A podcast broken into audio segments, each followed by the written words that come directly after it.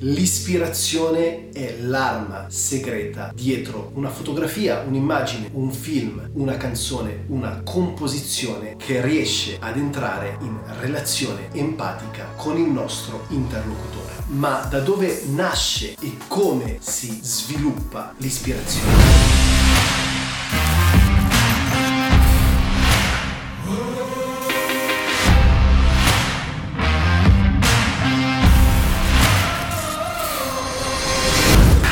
Ciao ragazzi, ciao a tutti, bentornati, ben ritrovati qui all'interno del canale in un nuovissimo video. Felicissimo come sempre di averti anche oggi qui con me. Oggi voglio parlarti di ispirazione. Vedremo che cos'è l'ispirazione, da dove nasce e soprattutto come poterla sbloccare. Ma se non dovessi conoscermi, il mio nome è Giuliano Di Paolo, sono un creator professionista e all'interno di questo canale voglio fornirti gli strumenti, le strategie, il mindset per esprimere il tuo potenziale creativo e ottimizzare e scalare la tua crescita personale e professionale. Ma che cos'è l'ispirazione? Con il termine ispirazione si intende una particolare alterazione della mente, del sentimento che spinge un individuo a dar vita ad un'opera. In molte culture, come attesta anche la stessa etimologia del termine, si ritiene che l'ispirazione sia l'azione di uno spirito divino o soprannaturale nell'uomo che si manifesta tramite rivelazioni di verità e realtà non vedute da molti.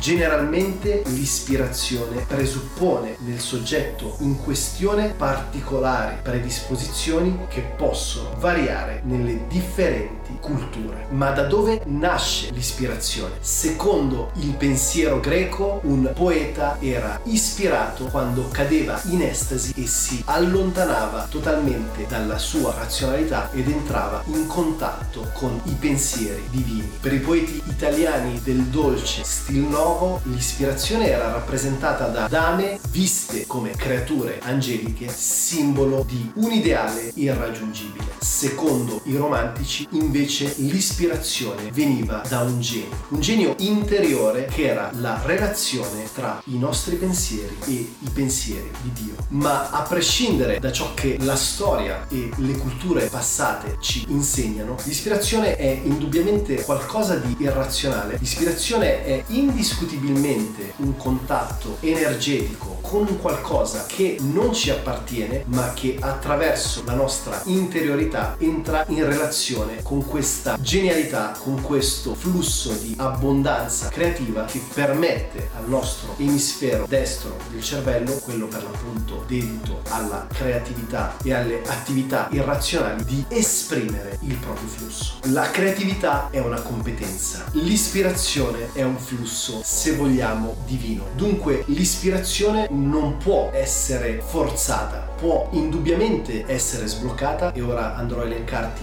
i 5 punti per aiutarti a ritornare in uno stato di flow e di flusso, ma dobbiamo sempre mantenere una grandissima forma di rispetto per questa entità irrazionale. Se stai traendo valore da questo video, mi raccomando, pollice in su, un bel like e iscriviti al canale se ancora non lo avessi fatto. La prima cosa che mi viene da suggerirti è cerca di avere sempre a disposizione possibilmente uno smartphone, e non c'è bisogno che te lo dica io perché sicuramente ce l'hai sempre con te, o un block notice. Questo perché? Perché per l'appunto l'ispirazione spesso arriva in momenti improvvisi e dobbiamo sempre essere disposti ad assecondarla perché questa non ci sfugga ma veniamo subito ai 5 punti fondamentali che possono aiutarti a ritornare in un flow creativo e a ritrovare il contatto con l'ispirazione. Primo, se sei bloccato, muoviti. Cosa voglio dire con questo? Se sei in studio o in una qualsiasi sessione fotografica, compositiva, creativa e non hai questa relazione con lo stato di flusso di ispirazione, non forzarlo. Esci, possibilmente cammina, ossigena il cervello, prenditi un momento di pausa, cerca di fare dell'attività fisica perché più ci forziamo e più cerchiamo di imporre la nostra volontà sulla dea bendata dell'ispirazione e più sarà improbabile di entrare in relazione con lei. Quindi blocca tutto quello che stai facendo e vai a camminare. Fai una passeggiata in mezzo alla natura, fai qualsiasi attività che non sia relazionata al progetto creativo a cui stai lavorando. è molto probabile che l'ispirazione creativa torni a sgorgare in te. Secondo punto, musica, libri, video, podcast, film. Un pseudo artista copia, un vero artista trae ispirazione. È indiscutibile che per raccogliere l'ispirazione dobbiamo trarre non necessariamente, ma molto probabilmente spunto da lavori di grandi artisti. E questo non significa necessariamente rimanere all'interno della nostra area di expertise. Magari è anche più interessante trarre ispirazione da altre forme d'arte, ma questo ci arriviamo dopo. Comunque non forzare le tue idee. Ovviamente se c'è questo famoso contatto, questo flusso creativo, assecondalo, perseguilo, definiscilo, strutturalo e realizza ciò che devi realizzare. Ma se non c'è è assolutamente benvenuta l'ispirazione da qualsiasi forma d'arte già compiuta. Terzo punto, crea o partecipa a dei mastermind. Che cosa sono i mastermind? Non sono altro che l'incontro tra più persone, possibilmente persone che lavorino in rami creativi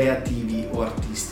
Questo perché? Perché ovviamente se è vero che possiamo trarre ispirazione da opere altrui già edite, è altrettanto vero che possiamo trarre enorme ispirazione dal confronto con idee esterne alle nostre. E le idee esterne alle nostre possono venirci sia da colleghi fotografi, filmmaker, videomaker, creators, ma possono arrivarci anche da creativi che non necessariamente lavorano all'interno del nostro ambito di appartenenza. E qui arrivo al quarto punto perché è importante che per stimolare l'ispirazione e la creatività tu esuli il più possibile dalla tua area di competenza. Dunque, se sei un fotografo e cerchi costantemente ispirazione da mostre, libri, profili Instagram e via dicendo, è sicuramente un buon proposito ed è sicuramente produttivo, ma non devi assolutamente fossilizzarti solo all'interno della tua nicchia. Anzi, l'ispirazione maggiore nasce dalla contaminazione. La cosa più interessante che potresti fare è quella di crearti una famosa reality bubble, quindi una realtà contaminata di una serie di influssi, competenze e visioni artistiche che non facciano parte della tua competenza verticale. Ribadisco, un fotografo potrebbe contaminarsi con della musica, un filmmaker potrebbe contaminarsi con dei libri, un pittore potrebbe contaminarsi con un podcaster, che è abbastanza paradossale, ma tutto è possibile. Più siamo aperti aperti e più abbiamo la possibilità di entrare in flow con ispirazione e idee creative. Quinto ed ultimo punto, tieni un journal quotidiano. Che cos'è un journal? Non è altro che un diario. Avere la capacità, a prescindere da quello che facciamo, ribadisco, non è importante essere pittori, fotografi, musicisti, filmmaker, ma avere un contatto con la nostra interiorità e avere questa possibilità di esprimere questo flusso di idee, questo flusso di emozioni, questo flusso anche di un processo che non dobbiamo necessariamente razionalizzare, non può far altro che stimolare la tua creatività. Prima parlavamo di brainstorming o mastermind, ok? Quindi di relazionarci con idee, menti esterne, in questo caso ci relazioniamo esclusivamente con noi stessi e con la nostra interiorità, perché un conto è che le idee, l'emotività e tutto ciò che abbiamo al nostro interno rimane bloccato all'interno del flusso psicorazionale quindi rimane qui. Un conto è che lo esterniamo e spesso è estremamente interessante vedere come quando iniziamo a trascrivere qualsiasi cosa ci venga in mente, blocchiamo il filtro della razionalità e invece ci apriamo al flusso dell'emotività. E l'emotività, se riusciamo a gestirla, a strutturarla, se riusciamo a definirla, è un ottimo punto di incontro con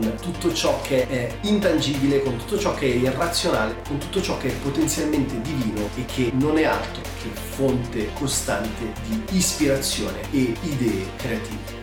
Ok ragazzi, anche per oggi è tutto, spero il video ti abbia come sempre fornito ispirazione, motivazione, informazioni e formazione. Noi come sempre ci rivediamo nei prossimi giorni, lasciami nei commenti le tue idee e opinioni, io ti mando un fortissimo abbraccio.